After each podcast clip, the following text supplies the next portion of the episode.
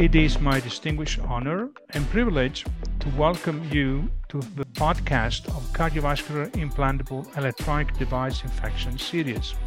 So, CIEDs are a class of medical devices used broadly to manage patients with slow heartbeats or fast heartbeats.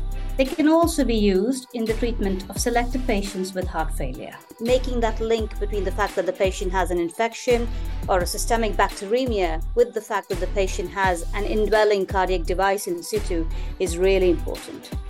Whenever there is foreign material in your body, there is an increased risk of an implant associated infection.